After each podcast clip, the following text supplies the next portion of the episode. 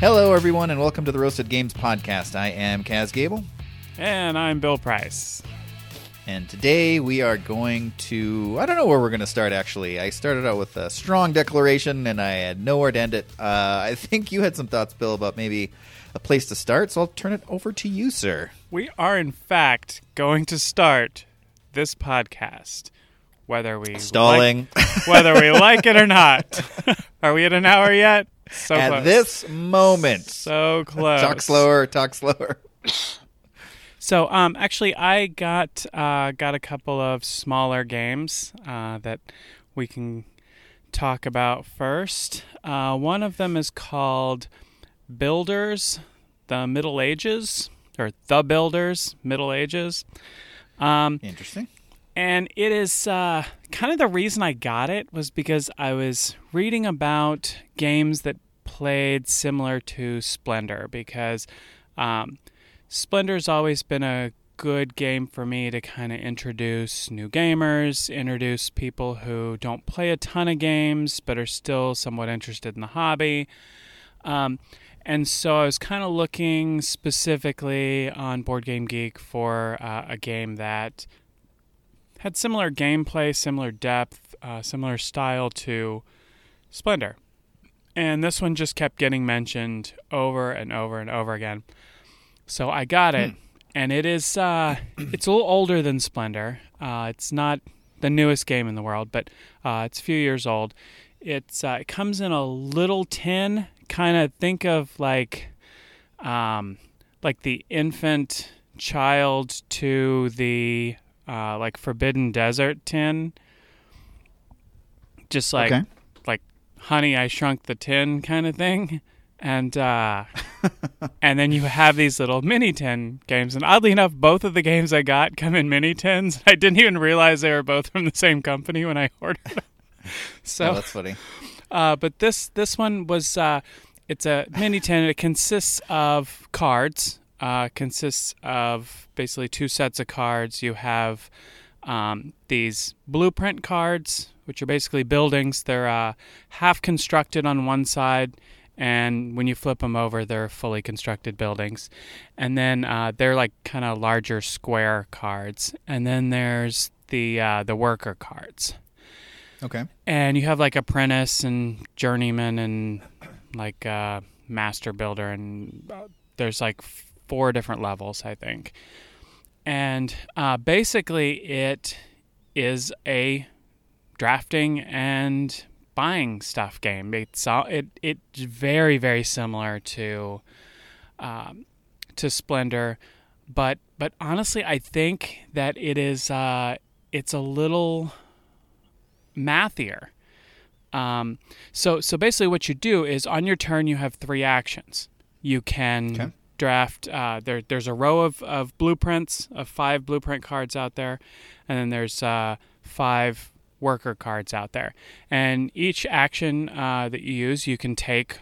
Uh, you can draft a building, or you can draft a worker. And you have three of these on each of your turns. So you could just draft a couple workers in a building. And then uh, the next person can draft a few workers or draft a couple buildings or whatever till you have like this supply of workers and sort of supply of blueprints.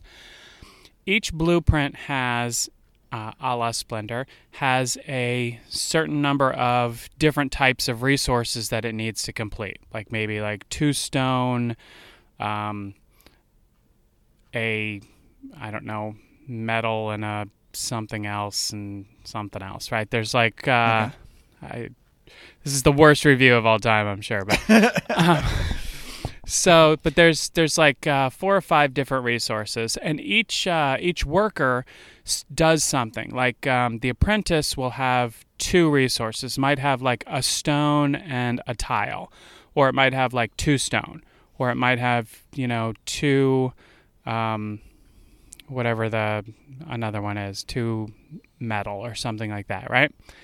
Okay. And like the the next level up will have three, and the next level up four, and then the master ones will have five, and some will have like uh, like four stone and like uh, a tile, or it'd be like three metal and two tiles or something. So there's there's a bunch of them, And so what you do is and you can use an action to attach a worker to a building. Now you have to pay for that worker. So the apprentice only costs you two coins, whereas the master will cost you five. And once it's attached there, it stays attached until the building's complete. So typically you'd need several workers in a row uh, in order to complete a building and flip it over. When you flip it over, it gives you victory points for the end of the game. It also gives you a bunch of coins, which is kind of how you pay for future workers. Mm-hmm. So, um, and when you get a bunch of good workers and a whole bunch of coins and a bunch of good buildings, and uh, some of the buildings are, are uh, they call them machines, I call them tools because it makes more sense, um, that kind of act as free workers. So, like you might have like a gigantic table saw or something that acts as like three wood or something like that, right? Um, Hmm. But you don't have to pay a worker to do it. So it's kind of a free. So you you kind of build this engine a la um, a la Splendor, and it's it's a different kind of engine though. It doesn't like you don't just start all of a sudden, you know, every turn just slamming out big things. Right, right. But uh, but because you have so many workers and so many coins, and, and you're kind of starting to really build this up, it, it gets a lot uh, quicker to, to build these larger buildings and get more victory points. And uh, basically, it's the first to 17 victory points wins. And um, I really, really liked it. Um, Kirsten was not the hugest fan. She said she would play it again, but it hurt her brain, which is not what you'd like to see right. in a Splendor type game. And it's not her brain because I know that she has played Great Western Trail with no problems, and she's played, you know, super dense games. She Yeah.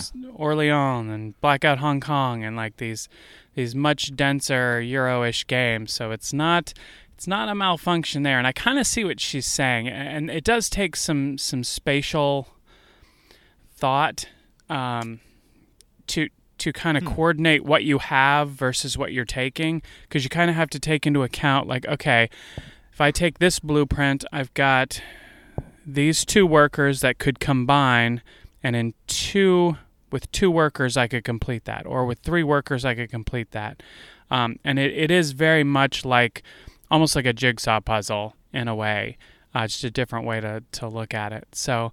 Um, I don't think I've found my replacement for Splendor. Long story short, but Yeah. uh, but if you are looking for, if you're intrigued by the way Splendor plays, but you don't think there's enough depth and you don't think it's puzzly enough, you think it's too straightforward, uh, this actually might be a pretty decent pickup for you.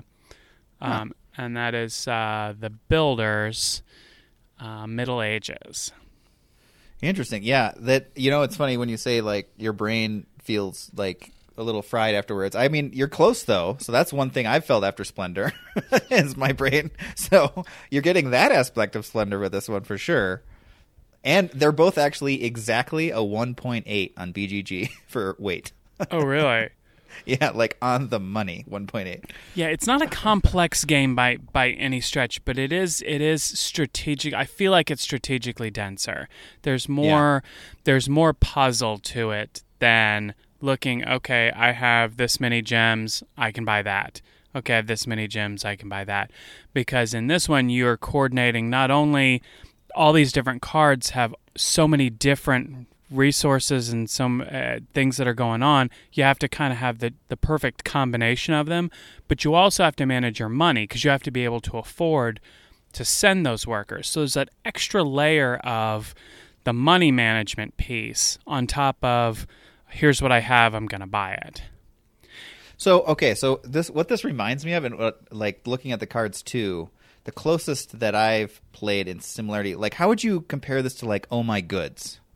Is there is it similar in feel? I mean, I know I know it sounds like very different games, but Um, um, the fact that you're kind of like stocking resources, you're trying to collect for the future and build up like kind of an engine to be able to build more, sort of reminds me of that at least.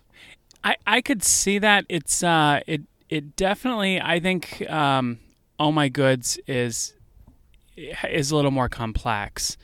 Uh, Okay. There's there's more in play there, um, but I I could see maybe a similar strategic feel as far as planning and stuff goes. Um, Gotcha. this this definitely does require more long term thought and planning uh, than Splendor does for sure, and and Oh My Goods probably requires a little bit more than this does, but o- overall, I can I could see I I could see a, a few broad similarities. Sure.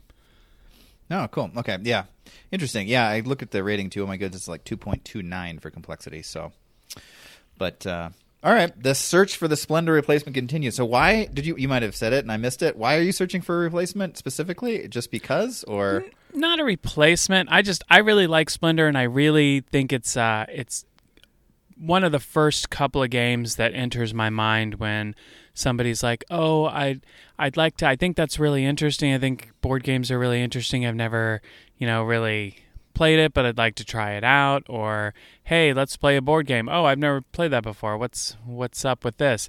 That's kind of one of the first games that pops into my head where it is it, it's a good soft intro to kind of the Euro esque model of Sure. game.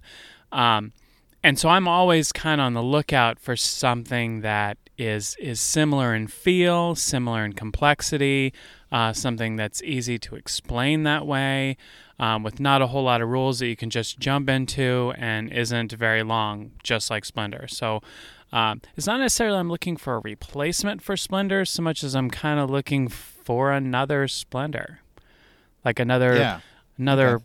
bullet in the chamber, so to speak. interesting. So, did you know Splendor has expansions? You could suddenly expand your Splendor universe in an instant. Yeah. but I, I, I assume you're trying to just have a base like game. Yeah, I've played. I've I've played with the expansions. I don't. I don't know. I I, I kind of always just go back to regular old Splendor. Yeah, standard Splendor. Sure. Yeah, yeah. Um, but but just I, I always like to have uh, enough of those games on hand uh, to be able to not not only to be able to introduce somebody and keep them interested, but to keep me interested too. If I keep introducing the same two or three games over and over to every new player that I play with, then I'm gonna get tired of them. Right, I don't exactly. You that. get bored for sure. Yeah. yeah. So I'd kind of know, like to a- just expand that. Yeah, that's actually a really good point and topic. I was talking about this with um, Jeff actually last game night about how we're, you know, what our game bags that we bring to game night are geared towards. You know, we kind of have to. We're we're kind of hosting, and so we have to. The impetus is on, on us is to have enough games to have uh, games that are accessible to anyone who comes to play. So experienced gamers versus newbies. And so we have like this about half the bag at least is full of games that are just for that purpose. And then the other actually it's probably three quarters. The other quarter of the bag is just like games that we really want to play that night. And then, of course, we know that lots of people will bring games, and we're up for playing those games as- as well. But it's just kind of funny because that is a big consideration. Of I was looking through my collection the other day, and we talked last episode, I think, about you know trying to pull back on purchasing games and I've really started to enforce myself buy one, get rid of one. And it's hard though because I've built my collection around that idea in a way is that I want to be able to have people come over here or at a game night and I can easily pull four or five games that I want to play but are also easily accessible as intro games to them. And so I'm looking through my collection trying to figure out what to get rid of and a lot of them I haven't played in a long time but I'm like but one day there will be the perfect scenario for I don't know uh, citadels. I am I am of the mind that I I don't understand and I, I just I don't understand the the getting rid of games thing. Like I have probably two dozen games that not only do I not like, but I will literally never play ever ever. But Why I do you keep them. I don't know. I don't know. Maybe it's the collector in me, like the just Yeah, I I, I like uh, kind of acquiring is almost fills uh, a similar need in me and a similar scratches a similar itch as uh, as actually playing the games. Um, and Yeah. and and I know that that's fairly common in our hobby, so I know a lot of people can relate to that. Uh, but but yeah, I just like the thought of getting rid of a game, even that I hate. I'm like, oh well, but but but what if it all of a sudden becomes a better game? Or what if I am in an accident and I get a concussion and all of a sudden I like take that games? Right. They Oh, say your yeah. whole personality can change after head injuries. What if I suddenly these are my Right. favorite games? exactly. What if what if I wake up tomorrow and Carcassonne is all I want to play? It could happen, I guess. Maybe, probably not. But, um, and honestly, for me, more more these days, rather than getting rid of games, I that I don't like, I have had a tendency to turn them into prototyping materials. So, Yeah. um, I will keep the board and like sticker over it with blank sticker, or I'll uh, you know keep the meeples or whatever, and sleeve the cards and that kind of thing, and just have them ready for for prototyping uh, if the game's bad enough. Uh, It's that's interesting. Yeah, I, I totally get that. That is nice to have those resources because a lot of them have really creative ways of doing meeples, or they have little pieces that you it'd be expensive to custom order. But I also get the idea of holding on. I've been much, I've become much more heartless about holding on to games. But I definitely have like games that I should probably sell, but I don't. But it, it's interesting because there's they're almost just you know as our hobby is you know, in the grand scheme of things, a relatively new hobby. I mean, it's decades old at this point, but it's still developing and quite rapidly. And I'd say in the last 10 to 15 years, there are just massive jumps. And so it's kind of cool to see these older games. It's almost like a time capsule of design. What was in the you know what was in the broader mindset of everyone at the time? What was the hot thing to design around or what was the mechanism that everyone was kind of like oh this is so cool. We've got to have it, everywhere. You know you have your trader mechanism games from a certain period of time and those have kind of like existed but they've they've been sort of intermingled with other mechanisms uh, in different ways now where it's not just a straight trader mechanism all the time. And then you've got obviously got worker placement blah blah blah and so you can kind of trace the history of gaming through your own collection. So i definitely get the idea of hanging on to it for nostalgia's sake, if nothing else. Yeah. Yeah, and it's just I, I don't know. I, I find myself all, all the time just whenever I walk by my shelves of games, I just like stare at them. Yeah. and and it's usually like it, there's a ton of games I'm staring at that I'm never going to play again. Like I don't games I don't like, but I'll still like admire them and just like get lost in their eyes. you know? That's the that is not a healthy relationship, I don't think. Well, you know, it, uh, you we don't we don't judge. I don't judge. That's true. That's true. Who am I who am I to say as as they say? Exactly. Um, all right, so let's talk about uh, a game experience I had. I played some Unmatched again recently. I think we've talked about Unmatched before, but I yes. um, Restoration had- games. Yes, Restoration Games and Unmatched is a game we've talked about briefly before. I was probably pretty new to it when, we, when I talked about it then. Uh, I've played it a bunch since then, and so I think it's worth jumping back and touching base on Unmatched. Uh, if you're not familiar, Unmatched is a head-to-head uh, 1v1 or 2v2, which is kind of cool that you can do teams of two in this game. Uh, game, uh, battle game in cards.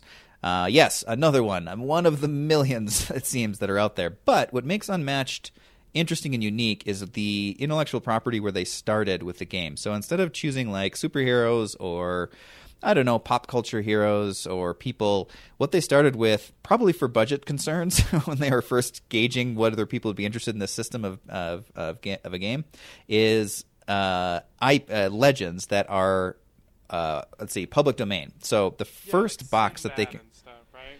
Yeah, the first box they came out with, they came without a four character box. They they seem to come out with four characters, two characters, and every once in a while a solo character that they just really love. Uh, the first box they came out with was just called Legends, and it was Sinbad, Medusa, King Arthur, and Alice from Alice in Wonderland. And it was just weird. And part of the reason why I like Unmatched is the fact that they choose sort of odd characters to uh, to sell to in, to include in their box that you can play as. So to play the game, you choose one of these characters. They have a pre-made deck that you play with. Each deck is specifically designed to that character to be different from all the others. It's a very unbalanced game. Um, your abilities and the way you work as a character is very different than anyone else. And so the fun of the game is discovering how to be successful with that deck uh, in that character. So some characters have sidekicks, like Alice has the Jabberwocky, um, King Arthur has Merlin, Medusa has harpies that run around and wreak havoc. And uh, let's see, I don't think, yeah, Sinbad doesn't have anybody with him. He's just by himself. But there's just a really fascinating way that it isn't just an IP grab in a way for these characters. They're like, these are free, let's use them. They really, really put a lot of thought into them. So Sinbad, yes, he's battling, but he also runs off to go battle on these voyages. So some of his attack cards are actually voyage cards, and so as Sinbad voyages more, he has a he has a history of voyaging in his discard pile. Each voyage card in his discard pile makes him stronger. So he is kind of like you want to be attacking with him, attacking and be aggressive. Um, there are cards like Al, or, or Medusa. Medusa has, or sorry, characters like Medusa. Medusa has her harpies, so her harpies are the ones that are going to be kind of going out doing damage and maybe dying, but she doesn't really care because she's kind of standing back, shooting arrows at you, and letting her harpies do the damage and mess with you. And so that is more of a horde mentality. Then. Um, I'm not going to go through all of them, but each character has like a very different way of playing, and this game, which makes this game very unique and very fun to engage with, and it is a very very simple system, so it's extremely easy to jump into. If you've ever played any games at all, much less a battle game and cards, this game is going to be really, really easy to get into. So, uh, anyway, I was playing it again recently uh, with a newcomer to our game group, or relative newcomer named Ramses. He's a big fan of Unmatched, and he brought a few sets that I hadn't tried. So I was jumping in with him, and I got trounced, but I had a blast playing some characters. And I just sort of was re invigorated about my love of Unmatched. I own a couple series. Um, I own a four box set or a four character box and the Jurassic Park set with Velociraptors and the InGen crew, and I love those guys. Um, and so I just thought I'd do another shout out and kind of mention Unmatched again and see if anyone else out there is is playing it like I am, or if they have tried it, or if not, or at least at least encourage people to try it because it's a really fun system. Have yeah, you had a chance to try it? Try it yet? I can't remember if you've played it before. Um, I haven't. Uh, I watched a whole bunch of playthroughs of it uh, a couple weeks ago for some reason. I think maybe after we had talked about Downforce, I had remembered that uh, Restoration Games did Unmatched. So I yeah uh, watched a bunch of videos on like a bunch of the different sets and kind of got a, a, big rundown sort of on on kind of a lot of what's available with that. It looks fascinating. The um, the I really really like. Um, I like card play, but I really mm-hmm. like asymmetrical card play like that. Very unbalanced kind of things like that. Where um, I think one of the sets was like Bigfoot versus know, Robin Hood or something. Yeah, yes, and it's very. It's just weird.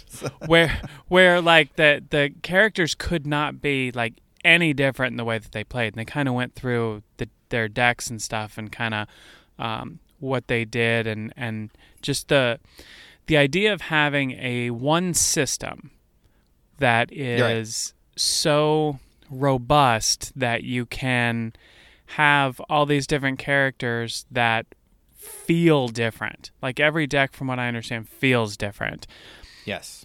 And and it's uh it, it, it's such a neat concept because so many systems you have okay this is the system you can either be more of this or more of this, and that's it. So you have like two or three different directions you could go, and every character is just sort of a variation on one of those themes. And mm-hmm. uh, it's it's rare to see a system that that's just embraces uh, asymmetry this that that way. So I I'm I'm looking forward to trying it out for sure. Uh, what, I always forget what these. It's not a collectible card game because basically you buy a box. It has characters, and each character has a pre-established deck. So everyone's going to have the same uh, stuff when you buy this stuff. So it's not like you're collecting anything. It's it's not living either. It's not a living card game. Anyway, so it's it's a but you can buy all these characters and, and fight anyone against anybody. And you know, yeah. you mentioned uh, Bruce or not Bruce Lee. I'm sorry, Bruce Lee's a one-off, but um, Robin Hood versus Bigfoot they do when they do like dual boxes like that it makes no sense that bigfoot and robin hood would like in lore they obviously don't connect. But you could kind of envision them running into each other in the woods. What? Yeah exactly. Who keeps stealing all our picnic baskets and our Slim Jims? And uh and so i really like their take on when they release characters and um, the fact that they you can take one character from a set and try to throw it up against other characters is really impressive to me for a game like this, which is all about imbalance. Um, and of course, the other thing about Unmatched, which I forgot to mention, is that it's not just in cards; it is an actual physical board. So each set comes with a little character standee, or not a standee; it's an actual molded character. Um, that you play with. And so you're maneuvering physically around a small board as well as playing cards to uh, do attacks and other actions and things like that. So that's kind of what makes it special. But yeah, the asymmetry is, is so impressive to me. It's really, really impressive. And um, it just kind of astounds me right now what their point where they are, where they've got, let's see, I think they've got uh, six. I'm just count them real quick. Uh, three, six, seven, eight, nine, ten. Oh no, nine. They've got about nine sets out right now, and the they I've played mm, about half of them. Uh, and they they are surprisingly good. There's definitely characters that seem to be more effective than others, but the other ones that are even more difficult to play, that you get sucked into the idea of like I know I can win with this. I'm sure they play tested that this character is winnable, and so you get sucked into like playing again and again with this character to Like, figure how out how can I do this? Yeah, how to uncrack the code of it, and it just they're really fun to play with and really interesting to be like, well, why did they put Doctor Jekyll in here? Every time he turns to Mister Hyde, he hurts himself, but he's a raging maniac, so he can do a lot of damage. Why did they put him in here? Like, what is? The, how are you supposed to win with this guy? But it's really, it's just a really fascinating structure. Um, so I just wanted to mention too, uh, kind of what they're doing with it. So they they've done the Legends one, which I mentioned. Cobble and Fog is with uh, Sherlock Holmes, Dracula, the Invisible Man, and uh, Doctor Jekyll and Mister Hyde. Those were the two kind of beginning big sets. And then they have uh, Jurassic Park, Robin Hood versus Bigfoot, and then the last one, the big box, which is sort of funny one, is uh oh no, this is a 2020. Buffy the Vampire Slayer was their first foray into like well-known IP. and I just you know whether or not you're I was a huge Buffy the Vampire Slayer TV show fan back I was too. Very much, very much. uh so I have some a lot of nostalgia there and it is based on the TV show characters not the comic book characters. And um but I just I just love that that's where they went first. They didn't do Marvel, they didn't go into superheroes. They're like it's Buffy or nothing. and I remember the reaction for like release when that came out, or was announced. People in the community were like, "What? Why are they doing this?" It's I would such guess- a niche choice. I would guess the licensing was uh, more w- a reasonable budget than uh, Oh, yeah. than like a Marvel or a DC or something like that. Um, Yeah. I would. That's what I would assume. It's just like, okay, what can we get for twenty dollars? right? And How about base. a really- like this? Yeah, How about a really old canceled TV show that was popular? It's got name recognition. Let's Yeah. go with that. Let's do Buffy the Vampire Slayer. I love it. I love it. I, I just that's one of the things I just love about it is the the choice that they're the directions they're going with characters. Um, they are this year. Looks like they're going to be coming out with like some Marvel characters. Uh, which of course they are. Every game gets sucked into the comic book universe at some point or another. But they Yeah. are also coming out there in this year as well with the second volume of Battle of Legends, which is really really cool. I love the fact that they're keeping these sort of historical and uh, literal or literature based heroes in this in the in the kind of uh, milieu or the broad scheme of all of these characters. And what's really cool is that they are coming up with lesser known ones. And so there is uh, this one includes Achilles, um, a Chinese um, trickster god. I wish I could remember the name, and then an African warrior queen from Legend Two. And that is so cool that a representation, but also the fact that they are. Uh, each of these is going to be different play styles, and a, and I know like the trickster Chinese god is all about like feints and misdirects and stuff like that. So I'm super excited for that as well. But I also love the fact that they're kind of working their way around the world with representation of legends. Yeah, that's neat. I'm excited. Yeah, I'm gonna. I'm definitely. I'm. It's on my list. I got a big Yeah, I- list. worth checking out. I know you can buy them like uh, pretty reasonably priced right now as they come out. One of the things I do not like about the game, though, and I think I mentioned last time, is that they are very much guilty of the let's make a big box and put a few things in it thing. So it Yeah. is that classic, very outdated feeling. Um, huge molded plastic insert that it could everything could fit in probably like a third to a quarter of the box The upside is is that one of the things that they really do well is the box art is just astounding. They really do an amazing job of each box. Speaking of just looking at your game collection, uh, un- my unmatched boxes are actually out facing the full face front of the box on my collection just because I think they're just beautifully done. They they really went where they went the money. They foregoed getting uh, expensive IP, but they did pay artists to do amazing art box or artwork for the boxes, and uh, so they are very nice to display for sure. I just wish they were a lot smaller. Fair enough. Fair enough. All right. Um, I so when I talked about getting two games, uh, both in little baby tins. Um, and and I say baby tins; they're not like mint tins, but they're like probably a third of the size of uh, like the the Forbidden Island and Forbidden Desert. Um, Okay.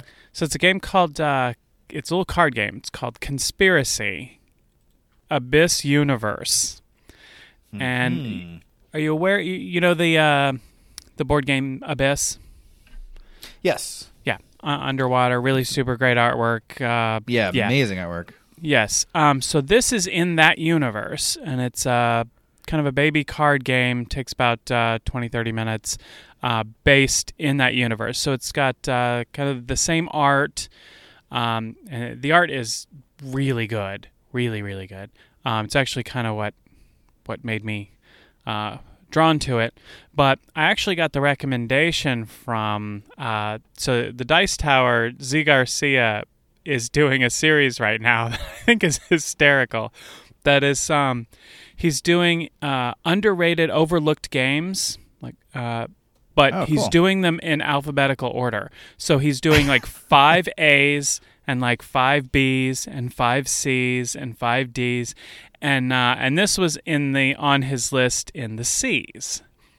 I think right now, as of this recording, I think he's on like maybe E. Um, so so this one came up, and I'm like, huh, I've never heard of that. I, I like Abyss, so let's check Right. it out.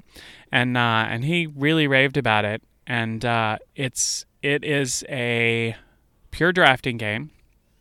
Okay. So you uh, you basically you're building like your court of uh, senators or whatever, and you're looking to have the most influence at the end of uh, when you have 15 senators in your senate. Um, and the the Senate is in front of you, and it's a tableau, and it is uh, a reverse pyramid, uh, five, four, three, two, one, and that's that's how it's built. So when you get a card, you put it in slot one, and then it goes across, and then down to the next level, down to the next level, and finishes with the fifteenth card at the bottom Okay. and that's when the game ends. So um, what you do is you you draw three cards uh, from the senator deck, and you look at them, uh, show everybody, look at them, and you keep one, you put it in your senate, and the other two you discard in one of the five color piles. So there's there's five different colors um, representing five different guilds for these senators that you're drafting. And so, say you keep a yellow one and you discard a blue one down and a purple one down in their own separate stacks. And then the next player can do the same thing, or they can take a discard pile. So, say there's three greens and one in the green discard pile. Instead of grabbing uh, and drafting from face down, they can just take all three senators and put all three in their senate. So there's kind of a uh, if you draw the three and look at them and draft, there's kind of a tug back and forth of you don't want to give too many cards to potentially your next to your opponent who may just take a whole pile. Right. Um, uh, and when you lay it down in front of you, it, it lets you, it does stuff. Like um, some of them have keys. Uh, and if you get a gold and a silver key, then you can take a location. A location has powers. And then uh, there's also influence on the senators, and then some of them give out pearls, and there's like a pearl master that gives you five points at the end of the game, and there's just a couple different ways that you you can score these influence points, and basically by the end of the game, um, the senator of each color that you have that is has the highest influence is uh, counts towards your influ- your total influence points. So if you have a, a a five, two threes, and a one, then you get five for that color. Hmm, okay. Um, and it's uh, it's quick. It's pretty light, but uh, but I think there's really good decisions in it. And I was uh, Yeah. Ple- pleasantly surprised to look through it. It was really quick to read through the rules. Uh, the rule book's very well done. Um, it's easy to understand. I think it's very easy to teach. Um, it's a nice light filler game that uh, if you like Abyss, uh, this is a great one to play between your Abyss games. Have you actually played Abyss? Once. I have never played it. I've always wanted to. It's it's really fun. It's it's it's it's dense. It's it's really fun though. Um, I was terrible at it, uh, and at this point in time, I it's been long enough that I'm not even hundred percent sure I could tell you anything about it. I just remember I really liked it. It is uh, also on my list, oddly enough, but well, Yeah. not oddly enough. You know, it's it's not odd. totally reasonable and expected. Um, yeah, that's cool. I like that. I did like the universe. I like I said, I've never played it, but I have like drooled over the box art and the game art. Like talking about paying artists to make your game really explode uh, and be a eye catcher. Um, the I think Abyss is, at the time it came out, especially, it was just kind of known for it. Just like, wow, that is Oh, yeah. astoundingly good art. It is beautiful. I'm glad they've kept it going. Oh, Bruno Cathala. Was he? Did he design? Was he involved in the original Abyss? I didn't realize that. um, I don't remember. Well, I'm gonna look it up. Um, I'm gonna look it up right now. But yeah, but if you're if you looked up this game when, uh, while I was talking about it on BGG, then you'll see that the art is the same style. It's uh, it's really good art. Yeah, yeah. No, it looks really cool. It looks like they definitely kept it kept it going here. And Nice. It's tiny. It's tiny too. Like you could take it with you. It's it's even like too small. It's like smaller than the tin it's in, uh, by like half. So you you could you could literally just toss it in a plastic bag and take it to the bar, like you do. Like like one does. You know. you know, grab from your many dirty sacks of bags and just throw a game in there and off to the bar with you. I, am feeling judged again, and uh, and it's making me uncomfortable. So No judgment, not at all. It's a great idea. Just make sure you dry off that bag first. For uh, if you've washed it, you know, reuse those game bags. They do get gross. Um, yes, they do. Excuse me. I feel like you're on a drafting games kick lately. We've uh, we've talked about a lot of uh, uh, Draftosaurus. Uh, this game. I feel like we've talked about others. I don't know. Are you in the mood for drafting right now, or you just happen to be coming across and playing drafting games? I think I'm just coming across and playing them, but I really like them. So it's kind of like a like a double bonus, awesome kick-ass deal because uh, Right. I I do very much enjoy drafting games, and uh, I I I like pure drafting games. Like I, I really really love um, Sushi Go. Yeah. You know, it's uh, as far as just pure sit down and deal out some cards and draft them. That doesn't get any better than that. So I, uh, I, it's kind of a combination of both, I guess. I haven't been openly seeking them out, but I have not been turning them away when I find them. By no means have I been turning them down. Oh, nice. Yeah, I like drafting too. I I have to say it's it's nice to be like honestly, it's fun to play uh, Draftosaurus recently because I, I can't remember the last time I've played a drafting game, and that just felt like so refreshing again because it is a, a new kind of like fun little take on it. But just by itself, drafting it is one of those mechanisms that I feel like. Like you said, it, you don't. It's not everywhere, but it sort of like pops up, and and uh, certain games obviously base their game around it. But it's just uh, whenever I engage with it, I'm just like, oh yeah, I love this mechanism. Yeah, the one downside I've always seen to drafting um, is that first gameplay. When you mm-hmm. yeah. don't know what you're doing, it's hard to know what to draft. Yes, for sure. And and some games, even Sushi Go is guilty of it. You know, when you you got the the person you teach it to, and they're like, "Oh, I'm going to keep all the ma- maki," and they just end up with a handful of maki, and they're like, six points." I'm like, "Yeah, yeah, it's just six points. I don't care how much maki you have, but I have like 18 maki. Yeah, and you get six points. So all.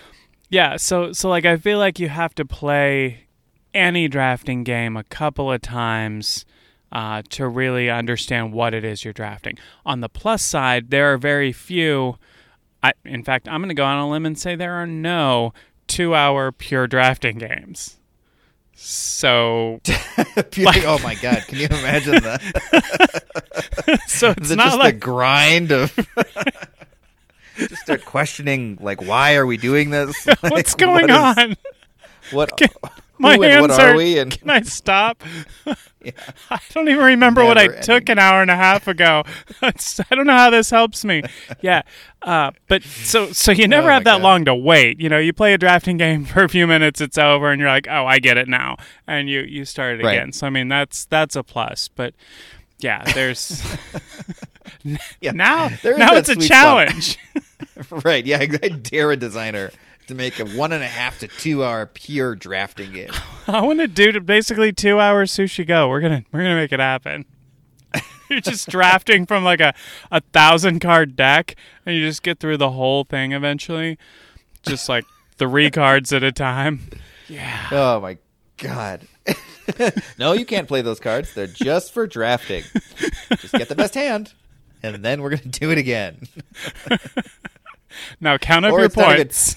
Yeah, it's not even that they're like it's not even like a series of rounds. It's one round. So there's like 700 cards that you're drafting between the table. I can't I can't even imagine that. like here's here's the first half of the deck. Here's the second half. Okay, all right. Uh, just just set them there. Don't don't stack them too high, cause uh, yeah. All right, let me just look through these. Hold on. Remember what's in your hand. Yeah, exactly. Yeah. yeah. One sec. I got about 150 cards to scan here. Give me a second. I'm sorry. I'm always the slow one in this process. I'm sorry, guys. I gotta read all this text too. It's uh, it's weird they have this many Right, cards and so many words. What's happening? Yeah. Oh, well, the interconnectivity would have to be off the charts too. So just like. Just the pain, most painful game you can ever imagine. Ever-ending drafting, but the art is so good, though. If you have a diamond ring, shit, I don't know. Do I? oh God damn it! now I gotta go look through my hand. Like on me or in my possession, like or like uh, or at all? Do I have it at All home? right, me, give me that stack of cards I just drafted. Okay, is that a dime? Nope. Is that nope? I, shit, I don't remember. Yeah, I think that's. Uh, I think there's a good reason. That's it's not a thing. That's cool. I I would love to check this one out. I um I I uh, uh, like I said, a steg or dra-. I keep wanting to say Stegosaurus. Draftosaurus really did like um kind of uh, get me kind of thinking about drafting again lately and thinking about my uh, recent plays with dra- of games with drafting elements. So, is this one that you purchased or you came across it uh, with someone else you were playing with? Which one? The Uh, conspiracy. the Abyss uh, conspiracy. yes. I I bought it on Zee Garcia's Oh. recommendation. oh right, yes. This was a Zee Garcia Yeah. recommendation. It was uh, it was on Amazon for like fourteen dollars or something. It was it was pretty cheap. So Nice. yeah. Yeah, I'm gonna have to. That sounds like a great series. so, what the series is just based on like under the radar games, like games that people didn't like. I don't know, flock to or Yeah, it's just the- like uh, uh, it's like Zee Garcia's like underappreciated games or underrated games or under the radar games, so, something like that. But it's Yeah. uh, each one has a letter in parentheses uh, in the the video, and so he just goes through and he's like, "These are the games in A. Next week it'll be B." And I, I think he's just eventually, after a couple of years, he's going to finish this. But um, so they're coming out like every week or two. Um, okay. so it's a really neat series. There's, uh, I, I honestly, there's only a handful of games so far, and I, I th- like I said, I think he's in like E. Um, and there's only a handful of games total that uh, I've seen that I recognized that I even knew were Right. games. So it's a lot of really under the radar stuff, obscure stuff. So Huh. neat. Yeah, that's cool. I'm gonna check that out. Check it out. I feel like those are terrible ones though. If you're trying to like limit your collection, those are the worst ones to watch. Where it's just like secret games no one's ever heard of that do things that are really oh. cool. They're like, dang it! I gotta How have the much host is it? Fortunately, they're all like they are mostly pretty tiny because Zee really likes tiny games. Um, yeah. So they're, but some of them can be tougher to find than others. Uh, Unsung Gems. That's the series name. All right. That's it. Unsung Gems. yeah, I love Unsung Gems. B with Zee Garcia. Unsung Gems. C with Zee Garcia. Exactly. yeah. See, he goes through. It's he takes a letter of the alphabet, and he just like it's uh it's four or five games every every week that he goes through that start with that letter. Uh, I'm curious to see what he does with like Y or Z or U. yeah. But Right. he's got a while before he gets there. So Speaking of games that keep popping up that are not necessarily unsung, but um, uh, that are well, okay, unsung for me. Probably everyone everyone's played them and they're like it's old newscast, but at least in my experience, uh, have you seen the game? Is it Castell? It's the game about acrobats. Um, let me look it up real quick to make sure I'm getting the name right. I'm And- unfamiliar with said acrobat game. All right, good. So it's not just that's just me. yes, it is Castell. It's C A S T E L L. So um, this came out. Uh, it has to be a couple years ago now. And uh, a friend of mine was mentioning, oh, he played, yeah, 2018. He played it at a convention, and he was just saying, like, wow, this game is so interesting. It's, it's. Uh, I have no information. This is going to be another Kaz review about the game I know nothing about, but it is. Those are my favorite. You're like, I think there's cards or something, and there's like you do. Uh, it's yeah, you know, I there's stuff that you do, and it's like so cool, really in, intense. The experience is yeah. D- don't let me stop you. Go ahead. Yeah. Oh no, no. Yeah, that's you pretty much summed it up. But uh, but my understanding of Castell is that it is a game of acrobats, and the cover is this this kind of like monkey pile of acrobats on top of each other, climbing on almost impossible tower of acrobats, and you're traveling around. I believe, and once again, this is all conjecture, but as it's been described to me, you're traveling around, and then you're also doing tricks, and so you're trying to perform acrobatic feats, and that just in and of itself, a theme like that is just intriguing to me. That they would be like, this is something people will pull off the shelves and be like, this is the game for me. It just it strikes me as such an odd choice, but it also is really fascinating to me. And it's a game that I think because of the theme, maybe didn't like get really huge or didn't get played a lot. But I keep running into these reviews recently of people being like, "Hey, picking up Castell again, or uh, playing a Castell again, grabbing off the shelf. This is such an underrated game." Blah blah blah blah, blah and just sort of singing its praises. And speak. So speaking of underrated games, this is one I'd really really like to try. Um, It looks really cool. It's interesting, right? Yeah, it's got a really cool color scheme. It's like pastels and bright colors. The cover is bizarre. It's really weird. yeah, yeah. It's just this giant pile of acrobats trying to climb each other to the sky. it's just an odd choice. Yeah. It.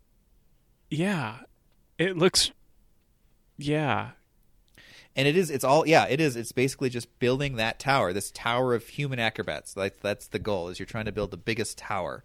And so I don't know. I, there's one designer, Aaron Vanderbeek, uh, one artist, Asi Haikala, and it's just like there's got to be this like project of obsession that they that Aaron had to be like, I will get this game about acrobats making mountains of humans out into the world, and I will do it by God. And uh, through force of will, he did it.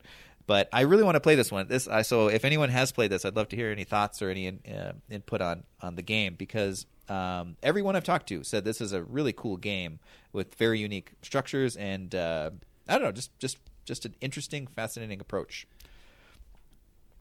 I cannot stop looking at the cover. I know it's bizarre. It it's literally blowing me away. I don't understand what's happening. There must be a period of I mean, I- history I- that that was a, a huge thing.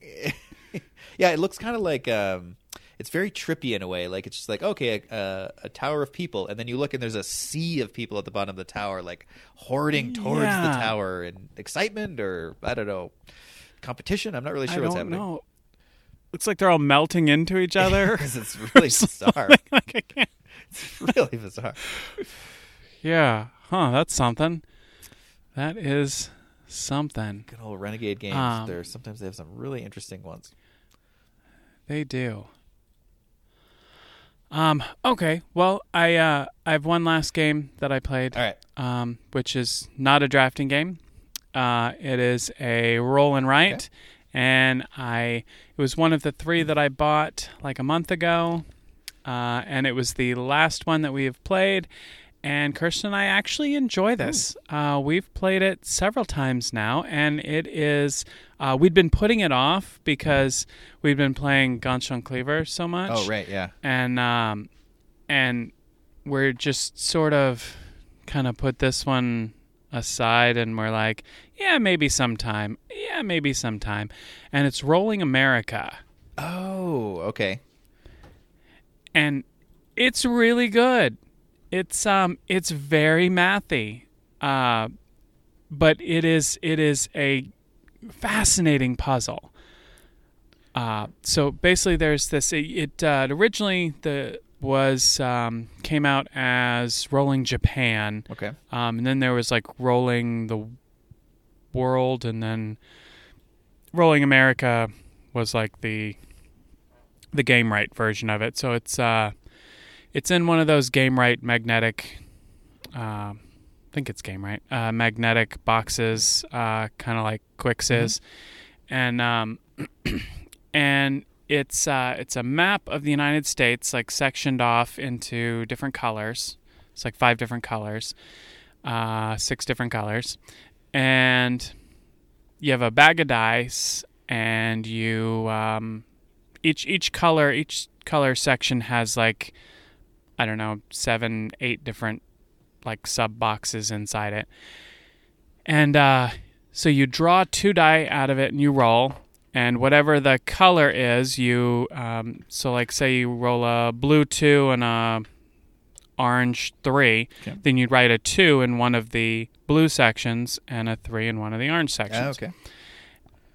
And um, eventually, uh, the the idea is that you uh, to neighbor to write a number, uh, it can only be written um, next to a number that is either uh, equal or has a difference of one. Hmm. So you can write a three next to a three or a two or a four, but not a five or a one or a six. Okay. Um, and so you kind of, at first you're like, oh, this is no big deal. But then you're like, okay, you start to understand that if you write a five here, Right. You have to have at least a gap of like three before you can write a one. Okay, sure. And so you start, so so you kind of have to look ahead, and and you can't just willy nilly write it because then there are spaces that you you could theoretically never fill, and those end up being X's, and whoever has the least number of X's at the end of the game is the winner. And so it's uh it's very spatial, it's very puzzly. Um, it's a yeah. fascinating puzzle, and you have these uh, these free. One is a guard. You have three free guard actions, so you can that allows you to place a number anywhere and circle it, and then it doesn't matter. It uh, it doesn't have to follow the rules.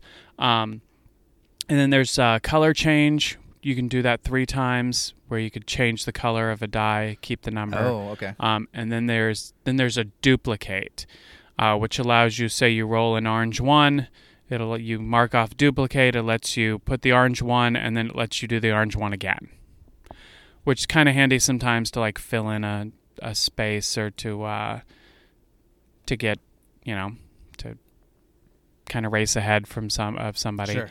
uh, because anything that's not filled in, and like say you fill in all your blues, you no longer have to follow the blue die. If the blue die rolls and you can't place it, then nothing happens. Um, but anything that's left over uh, as a blank at the end of however many rounds, it's like four or five rounds, or maybe it's eight rounds. I think it's eight rounds. Um, then you have to put an X in any blank spots. Huh. So you want to fill up as much as you can, but say say there's no place for you to put a blue two and a blue two rolls, you have to take it and you just put an X somewhere in blue. Hmm, okay. So um, it, we uh, I got ten X's like three times. Kirsten got I think 11, 10, and nine. So like I beat her once, we tied once, and then I think she she beat me once. So Huh. she improved. I literally learned nothing uh, from from my whole ordeal. So uh, I'm a slow learner or something. But Uh, but I, I really really enjoyed it. It was uh, it was fascinating. Uh, it's very brain bendy in a different kind of way than Ganz Schön was. So Oh, cool. Yeah, I love little roll and write quirk, quirky little games like that. That one looks pretty pretty interesting too. I like I do like that. So e- each color area you have to like yeah, I'm just trying to think in my head of the strategy then. So the as the color areas abut each other, that still abides by the same number adjacency rule with like plus 1 or correct. yeah, okay. Interesting. So what I tended to try and do is extreme numbers kind of off to themselves. Like if I had a six, I'd try and put it kind of as far away from everything as possible. And then if I got a five, I'd try and sort of build out from there. Sure. Um, ones obviously need to go as far away from sixes as possible.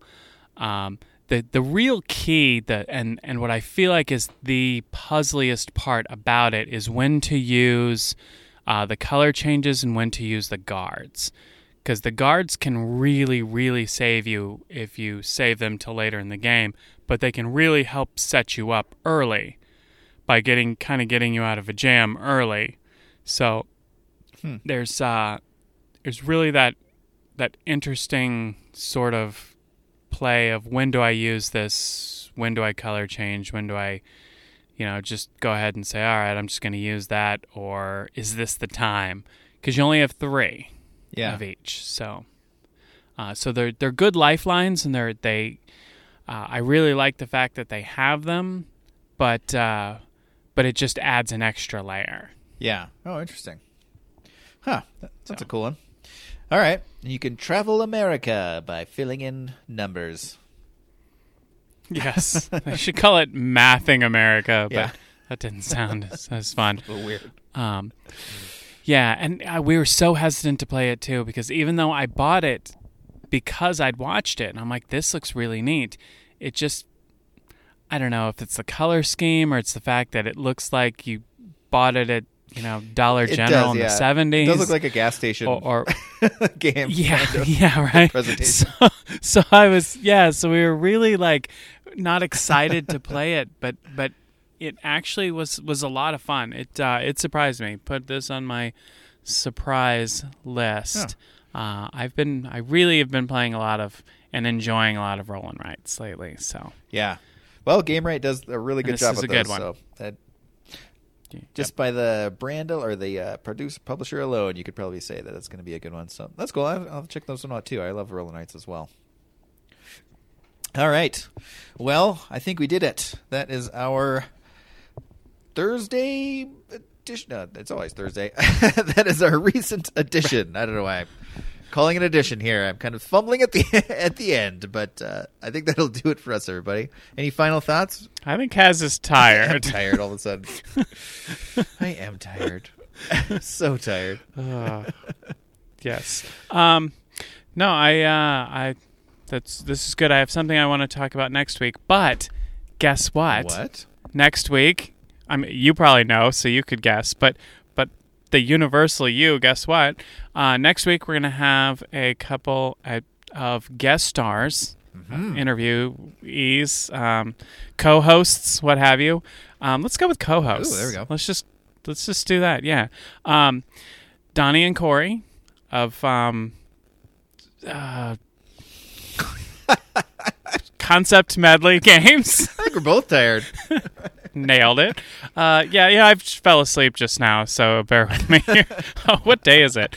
Um, yes, so Donnie and Corey of Concept Medley Games uh, have agreed to come on and talk to us about one of our raging questions from last week, which is uh, at what point and how do you play test the fun? Yeah. Uh, when does it become like when do you start shifting the focus from is this game playable to would I play this game? Um, and so I'm I'm really excited to pick their brains, uh, and hopefully in just it'll bring out a good stimulating conversation all the way around. So Yeah. um, yeah. So now now uh, there's a probably an off off slight off chance that it doesn't happen. Um, everybody, you know, the real world has scheduling conflicts, but we're 99% sure that's what you're going to hear next week. So stay tuned. Yeah, that'll be a fun episode. It's fun, always fun to have those guys on. And if it doesn't happen next week for some reason, I, we will have them on very, very soon. But for but uh, yeah, it'll be exciting to have those guys on and uh, chat on the cast. So unt- Yes. Till then, guys, you can get a hold of us, of course, and uh, let us know your thoughts and uh, any games you're playing. I'd love to hear kind of anyone's. And actually, I'd love to hear if anyone has played Castell and uh, their thoughts thoughts on it uh, of the game because I'm so fascinated by this game that I've never played. And I did look it up. It is a thing in Catalonia that happens in festival every year. It's like what they're known for for the festival is giant human towers. It looks terrifying because they're like six or seven people high, which is like you know that's that's pretty high up in the air for that top person. That is pretty high, and they're all like contorted, all weird, Right, yeah. like rubber people. Yeah, it looks awful. It looks horrific. straining. It looks like some sort of like torture thing, right? But like apparently they're doing it for fun, I guess. Which I mean, I don't judge, Yeah, but yeah, that'd be cool to see. But uh, yeah, But uh, yeah, everyone, if you want to get a hold of us in any way, let us know, of course, at uh, Twitter and Instagram at Roasted Games One. You can also reach out to us over Facebook and, uh, of course, at our podcast hosting page, eavesdrop.com. Scroll down to the Roasted Games page and fill out a comment form there. We would love to hear from you guys. And uh, yeah, can't wait to see see you on the next episode. So until then, we'll catch you on the next one. That's redundant, but there you go. I am so tired. bye everybody.